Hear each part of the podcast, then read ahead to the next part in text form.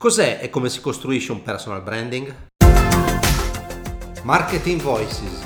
Discussioni, approfondimenti e riflessioni con imprenditori e professionisti. Al microfono Marco Daturi Laura Passador e altre voci di marketing. Leggiamo spesso su internet di come le persone vogliono migliorare il, pros- il proprio personal brand.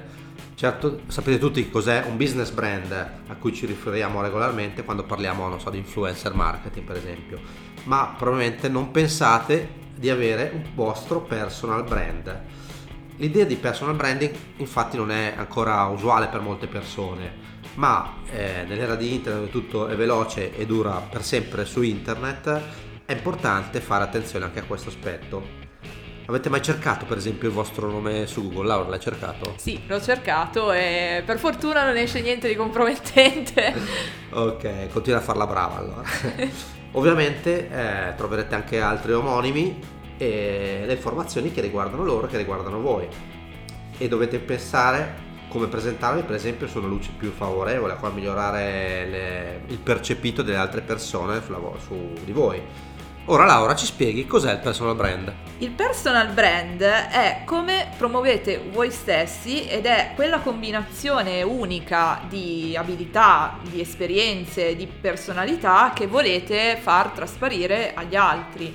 Eh, è anche come raccontate la vostra storia e come essa si riflette sulla vostra condotta eh, sul comportamento, su quello che dite, non dite, sui vostri atteggiamenti. Professionalmente eh, il vostro personal brand è l'immagine che gli altri o comunque i clienti hanno di voi e può essere una combinazione di come vi vedono appunto nella vita reale, di come vi conoscono e anche di quello che scrivete su internet, sui vostri social, eccetera. Potete mh, sia ignorare questa cosa, però mh, non è molto Consigliato. Consigliato, diciamo. poiché ehm, se comunque eh, svolgete un'attività professionale in cui la vostra personalità è molto importante, eh, è meglio che contribuite alla sua creazione per far sì che rappresenti quello che volete si veda di voi. Nell'era pre-digitale eh, il vostro personal brand poteva limitarsi al vostro biglietto da visita.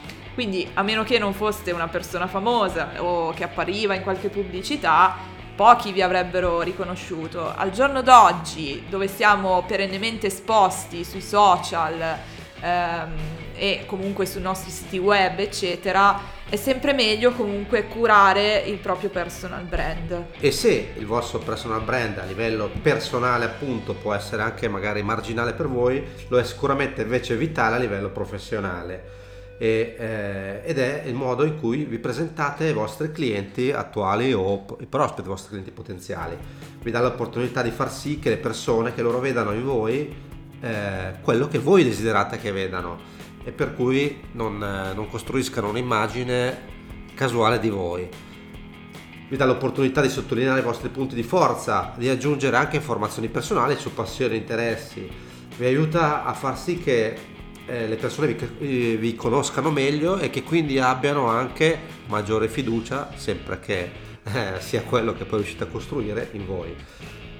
Questo è per esempio molto importante nel tempo di elezioni, non, non, abbiamo, non, non parliamo mai di politica, però eh, è facile fare, pensare a come Trump abbia costruito un personaggio forte intorno a lui, che piaccia o che meno, e questo ha incoraggiato tutte le persone che lo hanno votato. Se volete essere considerati influenti o comunque distinguervi da chiunque altro, eh, è importante appunto avere un personal brand. Eh, potete mettere ad esempio in luce le vostre conoscenze, abilità nel vostro ambito di competenza e ehm, ciò che vi rende memorabili e vi distingue da migliaia di altri professionisti come voi.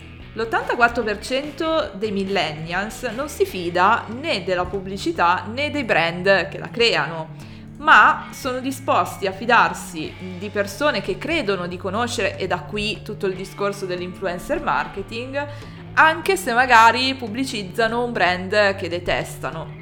C'è anche una tendenza a personalizzare eh, le persone più in vista di un'azienda. Ovviamente è più facile per le piccole attività, può essere un po' più difficile per le grosse aziende. Ma ci sono stati quelli che mh, ci sono riusciti bene, come ad esempio Steve Jobs, eh, che usò bene il suo personal brand prima ancora che questo concetto fosse conosciuto, per distinguersi appunto come volto di Apple. In modo simile, eh, il personal brand di Elon Musk eh, è probabilmente più conosciuto eh, del suo marchio Tesla. Io per esempio preferisco pensare all'immagine che Hugh Hefner ha rappresentato per tutta la sua vita adulta e che lo ha portato a diventare il volto stesso dell'impero di Playboy, vivendo uno stile di vita che tutti i lettori invidiavano e questo lui l'ha fatto senza neanche sapere che esistesse il personal branding. E dunque, creare un personal brand, nel suo caso è stato spontaneo, oggi invece richiede un processo di autoriflessione e introspezione. Alcune persone trovano molto facile descriversi perché conoscono magari bene se, se stesse e altre invece si devono studiare e, e sulla base di questo sviluppare il loro personal branding. Una parte cruciale è farsi percepire come comunque come essere umano e secondo me restare per esempio spontanei è sempre importante perché ricordiamoci che è importante essere se stessi perché tutti gli altri sono già stati presi da qualcun altro. Una parte per esempio in, eh, cruciale è creare empatia, farsi percepire come esseri umani con le stesse eh, problematiche e preoccupazioni delle, dei vostri clienti, del vostro pubblico target, con la differenza però eh, che potete mostrare di aver trovato una soluzione a questi problemi e che siete disposti a condividere con gli altri.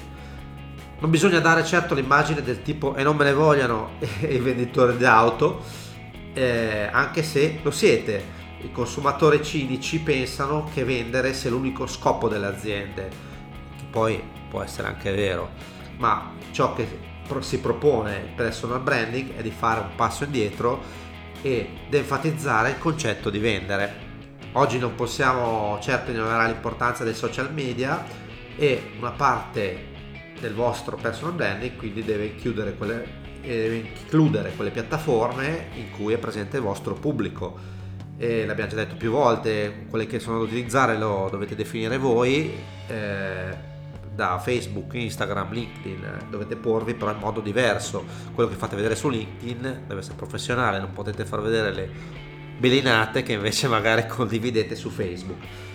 Se volete avere eh, una, una, un account privato, un account pubblico, può essere una buona, una buona idea, per esempio tenerli separati, quindi avere una pagina aziendale una, e il proprio profilo personale invece da utilizzare in modo diverso il vostro personal branding deve essere coerente, ovvero vediamo l'importanza eh, di un tema unificato, che non significa solo eh, comportarsi in un modo che rispecchi la vostra immagine, anche se è comunque importante.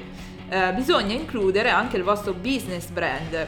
Uh, ad esempio dovete decidere uno schema di colori e font predefiniti e utilizzarli per tutto eh, devono essere gli stessi sul vostro sito web, sui social, sui biglietti da visita e qualsiasi altra cosa che facciate stampare. Um, se rappresentate un'impresa dovete riprenderne colori e font. È meglio anche dare un'occhiata a tutto ciò che utilizzate mh, pubblicamente. Uh, dovreste ad esempio controllare i footer delle mail, la carta intestata, i conti, fatture e ogni brochure che distribuite. Eh, c'è addirittura chi si compra un'auto che corrisponde al proprio schema colori oppure chi indossa cravatte o capi di vestiario eh, nelle tonalità del proprio logo aziendale agli eventi pubblici. Ad esempio ricordiamo Steve Jobs col suo mitico eh, dolce vita nero, i jeans e le scarpe da ginnastica. Ad esempio non potremmo nemmeno immaginare Donald Trump eh, camminare per la strada con i jeans druciti e una t-shirt. O in vestaglia come Hugh Hefner. Ah, forse considerato il personaggio, forse anche sì. No, ora dobbiamo essere politically correct, vai. Il segreto comunque di un personal brand di successo è la coerenza sottostante. Se state cercando di dare un'immagine esterna di voi particolare, questo significa che dovrete agire concretamente secondo quell'immagine aggiungerei anche senza sforzarsi troppo, dovrebbe essere naturale la cosa, perché sempre bisogna essere anche spontanei. Ad esempio, eh, immaginate la reazione ad una notizia di un politico, per esempio, che faccia uso di droghe. E certo questo farebbe eh, scalpore e porrebbe fine alla sua carriera politica, perlomeno. Così dovrebbe essere, anche se non è spesso così. E se invece si sapesse dell'uso di droga di una rock band, questo non farebbe probabilmente nessuna notizia o potrebbe anche aumentare e migliorare l'immagine che si ha la reputazione di questa band. La persona invece che media che rappresenta una piccola attività ovviamente non avrà visioni così estreme del proprio personal brand e dovrà comunque agire in linea con quello che è la personalità percepita di se stesso e della propria azienda. E eh, ripeto, è importante basare il proprio personal brand sull'autenticità. Ciò che dite e fate dovrà essere genuino, dovrà essere vostro. Come ospite della puntata di oggi mi fa molto piacere avere Steven Lopresti, che è il cofondatore di Marketing Ignorante. Ciao Steven. Ciao a tutti. E come prima cosa appunto gli chiederei di presentarsi ai nostri ascoltatori. Allora, intanto grazie per avermi ospitato. Grazie e... a te. Io sono Steven Lopresti, come ha detto Laura, ho 27 anni, sono italo-americano, mia mamma è di, di, Boston precisamente, io ho vissuto per tre mesi l'anno negli Stati Uniti, tendenzialmente d'estate, eh, fino ai 16 anni, quindi poi, poi, sono tornato lì qualche volta, però ecco, fino a 16 anni sono, ho vissuto l'America, gli Stati Uniti per tre, anni, per tre mesi l'anno. E, ehm, quindi da qui questo per giustificare il mio nome, perché tante persone mi dicono ma come perché Steven? Quindi ecco qui la spiegazione molto breve. Eh, mi occupo di digital marketing, sono consulente e formatore nel, nel settore. Eh, da, da, poco sono docente al Talent Garden di, di Roma, all'Ostiense. Eh, sono reduce da eh, una giornata di formazione lì. Eh, ho fatto una bella lezione, ragazzi molto coinvolti. È sempre un piacere avere a che fare con, con i ragazzi. Però ecco, ehm, questo per dire che sono anche formatore nel settore e poi sono eh, il fondatore di un uh, progetto che si chiama Marketing Ignorante, che chi, per chi non è di Roma può sembrare la classica trashata, ma in realtà ignorante a Roma ha un, un altro significato, diciamo, rispetto a quello che troviamo sul, sul, dizionario. Significa più che altro una cosa forte, fuori dagli schemi, non convenzionale, insomma, una cosa figa, ecco. E, quindi questo progetto Marketing Ignorante è volto a formare ed educare i ragazzi, soprattutto il nostro target è composto principalmente da studenti universitari di marketing. Quindi ci rivolgiamo a questo target cercando di fargli vedere cosa funziona e cosa non funziona nell'ambito del marketing. Ecco, che è la stessa cosa in realtà che facciamo anche noi con i nostri clienti perché facciamo anche noi dei workshop e spesso e volentieri eh, rimangono comunque basiti dalla quantità di informazioni comunque che bisogna acquisire per comunque intraprendere un percorso anche di digitalizzazione dell'azienda e magari gestirsi i social, gestire il blog, scrivere per il SEO, tutte queste cose che per loro sono arabo inizialmente, e, insomma, almeno vedono anche, cioè con questi workshop diamo anche la possibilità comunque di vedere ehm, cosa c'è dietro a questo lavoro perché tanti purtroppo eh, pensano che basti schiacciare due tasti sul computer e, e sei sì. capace. Cioè, per cui... allora, questo è un grosso problema in realtà nel nostro settore. Eh, Io sì. lo, lo, lo, riscontro spesso. Purtroppo il fatto che internet ha, acce- ha reso accessibile un po' a tutti no? il uh, entrare in questo settore, ma come in tanti altri settori, da una parte è buono, mi sono molto contento di questo, da un'altra un po' meno contento perché anche chi non sa assolutamente nulla del settore si sente invece intitolato per dare consigli a tante esatto, altre persone. Esatto, esatto. Abbiamo tanti improvvisati, ecco, esatto, che, che, poi rovinano anche un po' il mercato perché insomma se tu ti formi comunque, ti aggiorni continuamente, fai questo lavoro seriamente poi capita che magari qualche azienda, anche che è venuta da noi, abbia avuto esperienze negative non si fida più tanto a lasciarti in mano magari la gestione, no? E, quindi... e giustamente anche. Eh, eh sì, è, giustamente. Eh, non è colpa loro, eh, purtroppo è colpa di queste persone che si improvvisano professionisti, come, come hai detto te. Esatto. Vabbè, eh, purtroppo questa è una cosa che è sempre esistita, no, dobbiamo anche affrontare questa problematica.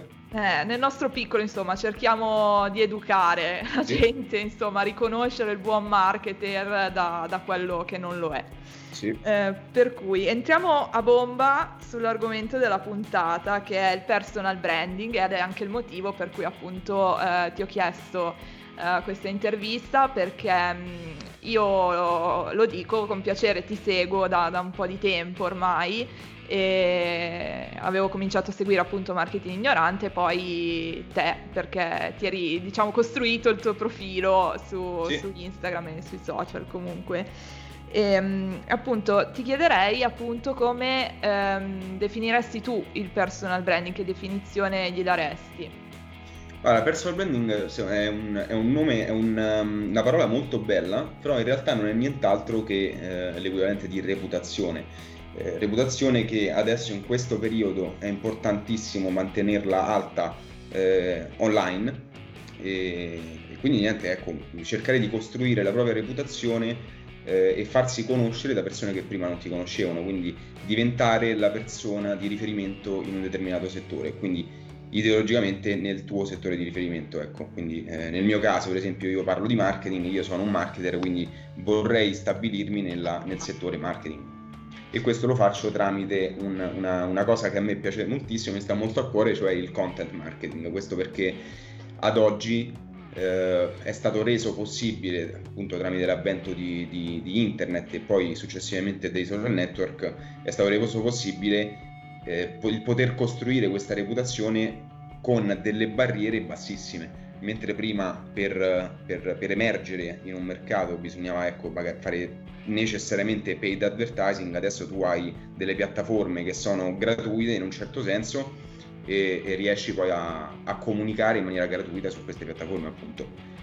Eh, esatto, comunque queste piattaforme poi eh, bisogna imparare ad usarle giustamente eh perché eh, possono essere... Mh, molto utili, ma vanno usate nella maniera corretta, altrimenti eh, si rimane sempre punto di partenza, diciamo. Sì. E, ehm, perché un professionista o un imprenditore, ad esempio, ne avrebbe bisogno e da dove potrebbe partire?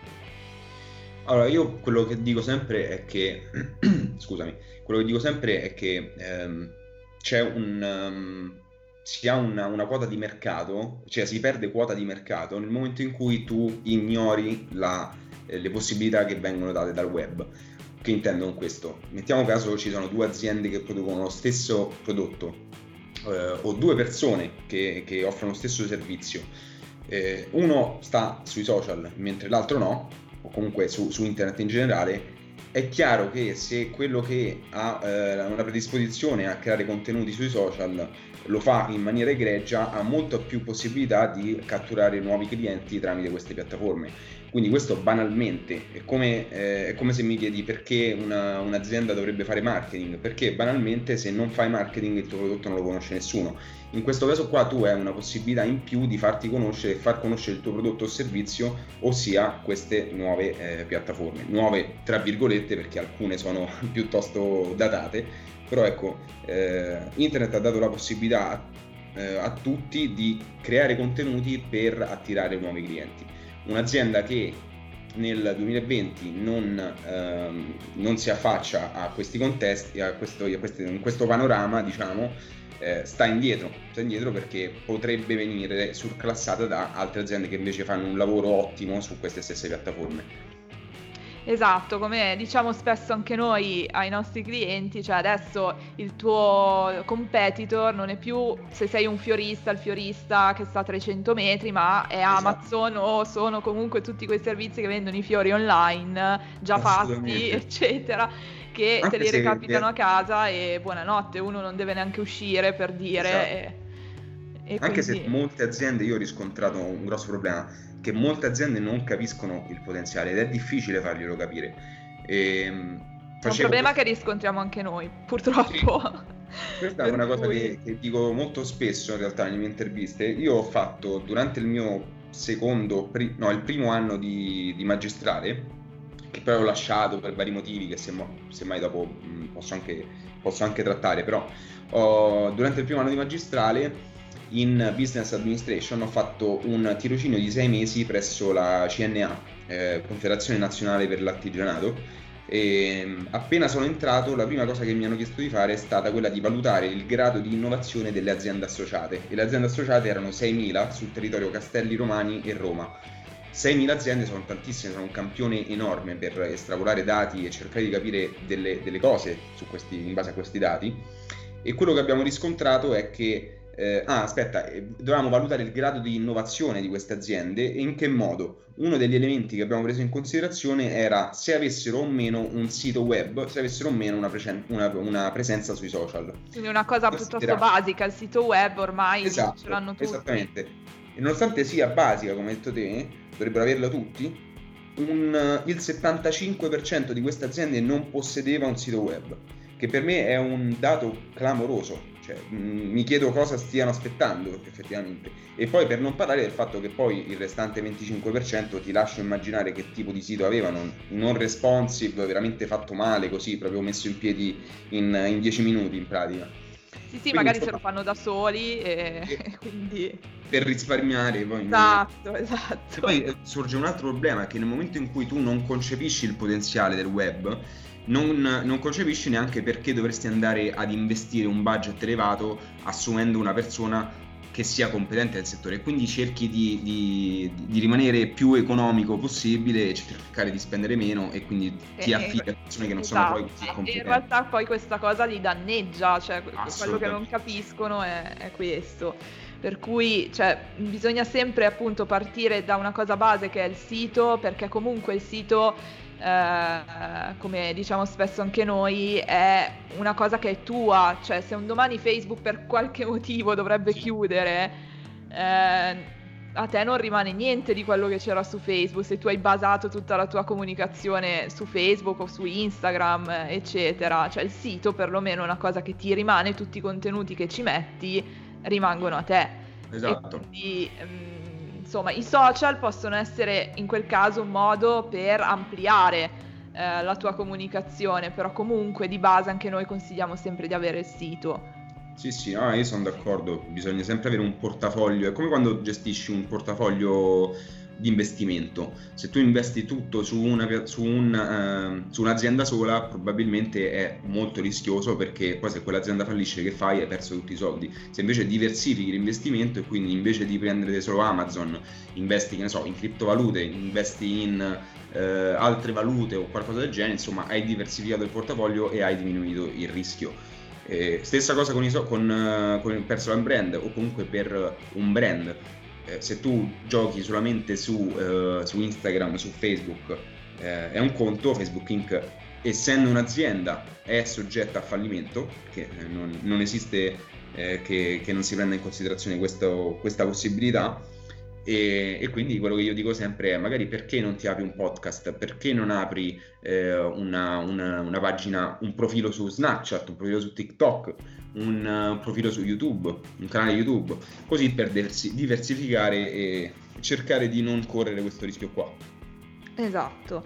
E alcuni però eh, stiamo vedendo che ad esempio anche su LinkedIn eh, si stanno diciamo dando un tono eh, proprio perché magari LinkedIn gli consente di rimanere in contatto sia con i colleghi, con i dipendenti eccetera eh, ma di poter diventare un punto di riferimento per il proprio settore lavorativo, proprio perché appunto come sappiamo LinkedIn è un social che si basa appunto su, sul mondo del lavoro, eh, per cui eh, alcuni devo dire che abbiamo visto che già curano abbastanza il loro profilo. Uh, e quello aziendale, comunque ad esempio, non so, se vanno a delle fiere postano comunque un resoconto della fiera, Uh, comunque fanno vedere che, che, stanno lavorando, che la pagina non è morta, insomma, che, che, che c'è una presenza e una voglia di, di, farsi conoscere nel proprio settore.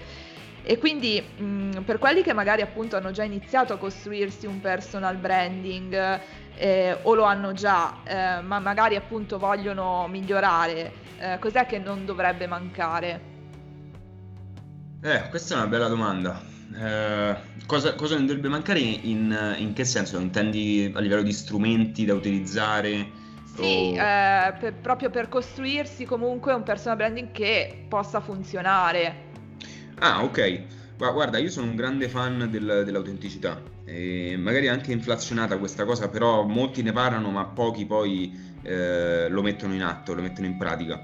E secondo me essere autentici è la, è la, cosa fondamentale, l'elemento fondamentale, perché nel momento in cui eh, già c'è dello scetticismo, no? io parlando con delle persone, perché poi a me questo, argomento interessa molto, già mi rendo conto che le persone fanno difficoltà a capire quali notizie ormai, e questa è una cosa brutta, quali notizie siano vere e quali false. Quindi già c'è dello scetticismo su, sui social e quindi se tu fingi di essere quello che in realtà non sei, questa cosa nel lungo periodo emerge perché poi continuare a dire cavolate o continuare a, a fingere rimane complicato nel lungo periodo e quindi ehm, essere trasparenti e essere autentici secondo me è fondamentale perché non solo trasmetti quello, chi sei veramente e quindi le cose divengono più facili, ma poi le persone si affezionano molto di più a una persona autentica. Quindi nel caso di un personal brand, visto che si ha a che fare, eh, c'è, c'è, un rapporto di relazione tra delle persone, eh, è necessario che si, sia, che si stabilisca appunto un, eh, una reputazione interessante, una reputazione che sia autentica e veritiera. Quindi questo secondo me è il punto fondamentale. E, ehm, poi in realtà tante cose, cioè parlando di personal branding a me vengono in mente tantissime cose. Io una cosa che faccio è per esempio cercare di capire, siccome per strutturare un personal brand bisogna saper rispondere alle domande del, del proprio target. Io questo è una cosa che dicevo proprio l'altro giorno a lezione al Talent Garden. Eh, perché il content marketing funziona ad oggi? Perché tante persone hanno tanti problemi e hanno tanti eh, dubbi. Questi dubbi possono essere risolti si può rispondere alle domande di, di, queste persone grazie eh, al, al, content marketing. Ossia, quello che voglio dire, magari te lo, te lo, spiego un po' meglio.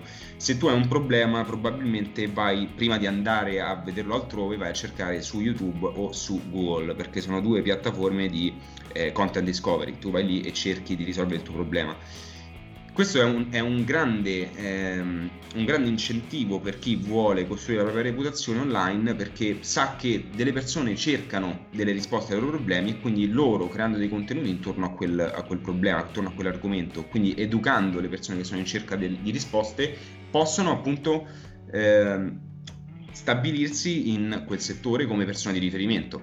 Quindi quello che, che, voglio dire è cerca di rispondere, se tu stai costruendo un personal brand, cerca di rispondere alle domande che vengono poste in, eh, nel tuo settore di riferimento. E per fare questo ho creato proprio un, un post intorno a questo argomento su Instagram qualche giorno fa.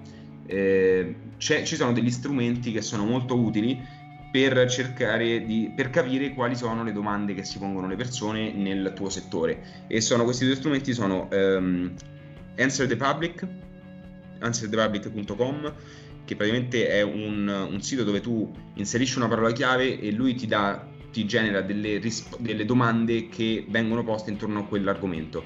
Quindi se per esempio tu ehm, cerchi social media come keyword, ti escono tutte le domande correlate a quella, a quella parola chiave. Quindi, che ne so, eh, delle persone, la maggior parte delle persone si chiede se i social media sono, mh, contribuiscono alla depressione. Per esempio, questa è una domanda che, che ho visto che viene posta spesso.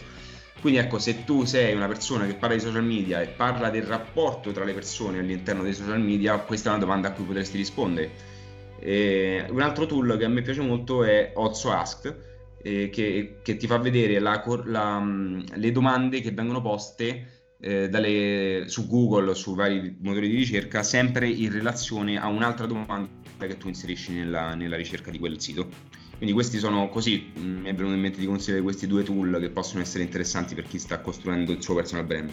Infatti li ho visti anch'io e li ho, li ho, messi in uso, te lo dico, perché in effetti anch'io magari quando devo creare qualche contenuto eh, per qualche cliente eh, in cui magari non ci sono chissà che novità nel settore su cui buttarsi per creare un contenuto, è utile anche sapere cosa si chiede la gente relativamente sì. a quel settore o a quel prodotto, eccetera. Quindi comunque è un un bel modo per avere un po' di argomenti da trattare poi. Sì. prima quando hai detto che comunque adesso ci si fida molto meno dei brand e eh, comunque degli influencer eh, che sono celebrities praticamente, sì. eh, mi è capitato di leggere di recente che eh, adesso una nuova tendenza sarà quella dell'organic influencer, cioè quegli influencer che ehm, non hanno tutto quel seguito e quindi la gente non li percepisce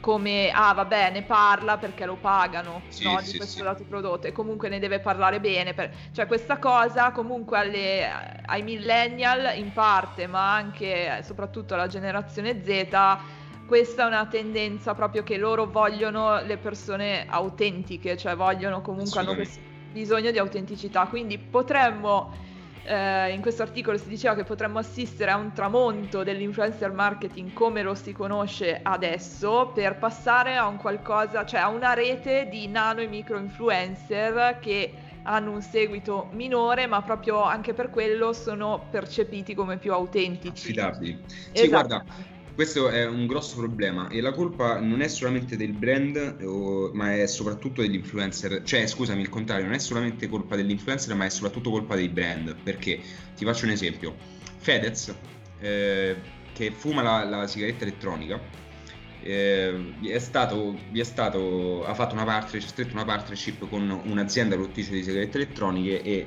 gli è stato chiesto di pubblicizzarla, quindi lui si, si è fatto delle foto in cui fumava questa sigaretta elettronica. Tutto ok, se non fosse che qualche giorno dopo è stato eh, ritratto in alcune foto, è stato pescato in alcune foto in cui fumava un'altra sigaretta elettronica, quindi di- un altro brand. Quindi io quello che dico è, allora, innanzitutto tu brand dovresti stipulare un contratto con l'influencer. L'influencer dovrebbe accettare di fumare quella sigaretta elettronica, quindi nel caso di, di, di Fedez parliamo di, di- fumare, però vabbè, l'influencer in realtà dovrebbe eh, rispettare questo contratto e utilizzare solamente il tuo prodotto. Perché? Perché nel momento in cui io promuovo il prodotto di un'altra persona, di, una- di un'azienda, significa, significa che io ho piacere nel utilizzare quel prodotto. E allora quello che io mi chiedo è, se tu sei un influencer, perché dovresti accettare di, eh, di prendere dei soldi adesso, nel breve periodo, e poi sputtanarti, scusami il termine, ma effettivamente è quello che succede, fumando nel caso di Fedez un'altra sigaretta e quindi poi le persone lo notano questa cosa qua. E allora ne, ne risenti sia te come influencer perché poi le persone non si fidano di più di- non si fidano più di te ma ne risente soprattutto il brand. E allora ehm, purtroppo è poi è normale che è naturale che le persone via via si fidino meno sempre meno del, sia dei brand che degli influencer perché fanno un lavoro di influencer marketing pessimo eh, quindi è, è tutto qui, è normale che poi dopo si vanno a fidarsi sempre di più delle, delle persone più autentiche, come è giusto che sia. Esatto, e abbiamo tirato in ballo il discorso degli influencer proprio perché il loro personal brand è costruito in un certo modo, proprio per attirare eh, quelle aziende per, per collaborarci e eh, per comunque rivolgersi a un settore specifico. Sì. Eh, ormai, ad esempio, il settore del make-up, beauty, eccetera, è inflazionato, cioè proprio ne vedo veramente una marea ehm, come appunto altri settori, però mh, vedremo se ci sarà questa inversione di tendenza, diciamo che la gente si disaffezionerà a questi grossi influencer per magari seguirne altri che siano più autentici o comunque che vengano percepiti proprio come la persona della porta accanto, no? in cui riconoscersi praticamente. Sì, guarda, secondo me è una tendenza che effettivamente poi andrà, ehm, si, si- verificherà, anche perché ritiro in ballo il- la docenza che ho fatto al Talent Garden qualche giorno fa. eh, c'era una ragazza che mi ha specificato, mi ha espressamente detto che lei quando approda su un profilo di un, di un influencer con tanti follower tendenzialmente non lo segue perché poi si aspetta che eh, succeda questo di cui abbiamo parlato adesso, che comincia a promuovere prodotti che- di cui effettivamente non, non- non fa utilizzo e, e quindi non, non porta nulla di utile a chi segue questa persona. Quindi ha assolutamente senso questo che stai dicendo. Eh, sì, infatti, ehm, vedremo appunto allora se, se cambierà questa tendenza. Ehm, abbiamo toccato tantissimi punti eh, perché comunque il personal branding mh, riguarda tanti aspetti del marketing alla fine riuniti sotto, sotto questo nome.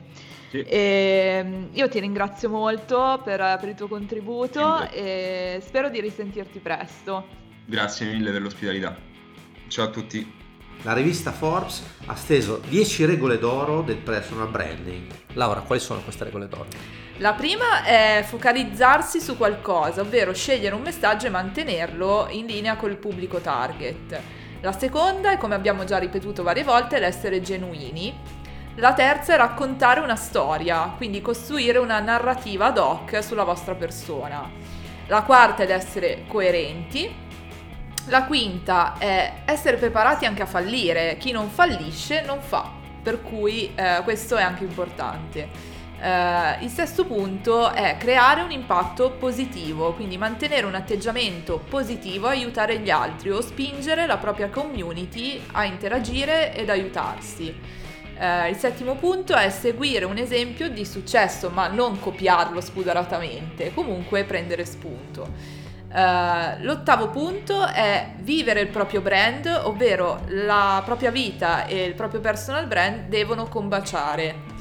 Uh, il nono punto è far sì che le persone raccontino la vostra storia e il decimo è lasciare un'eredità, quindi per cosa volete essere ricordati dal vostro pubblico o clienti. Io il decimo punto mi rifiuto adesso. Parlare già di eredità è troppo presto. Comunque speriamo di lasciarvi qualcosa noi con questo episodio, secondo me molto interessante sul personal brand. E vi saluto, vi salutiamo. Vi diamo appuntamento al prossimo podcast e vi ricordiamo di seguirci sui nostri social e sul nostro sito www.marketingvoices.it. Ciao! Ciao!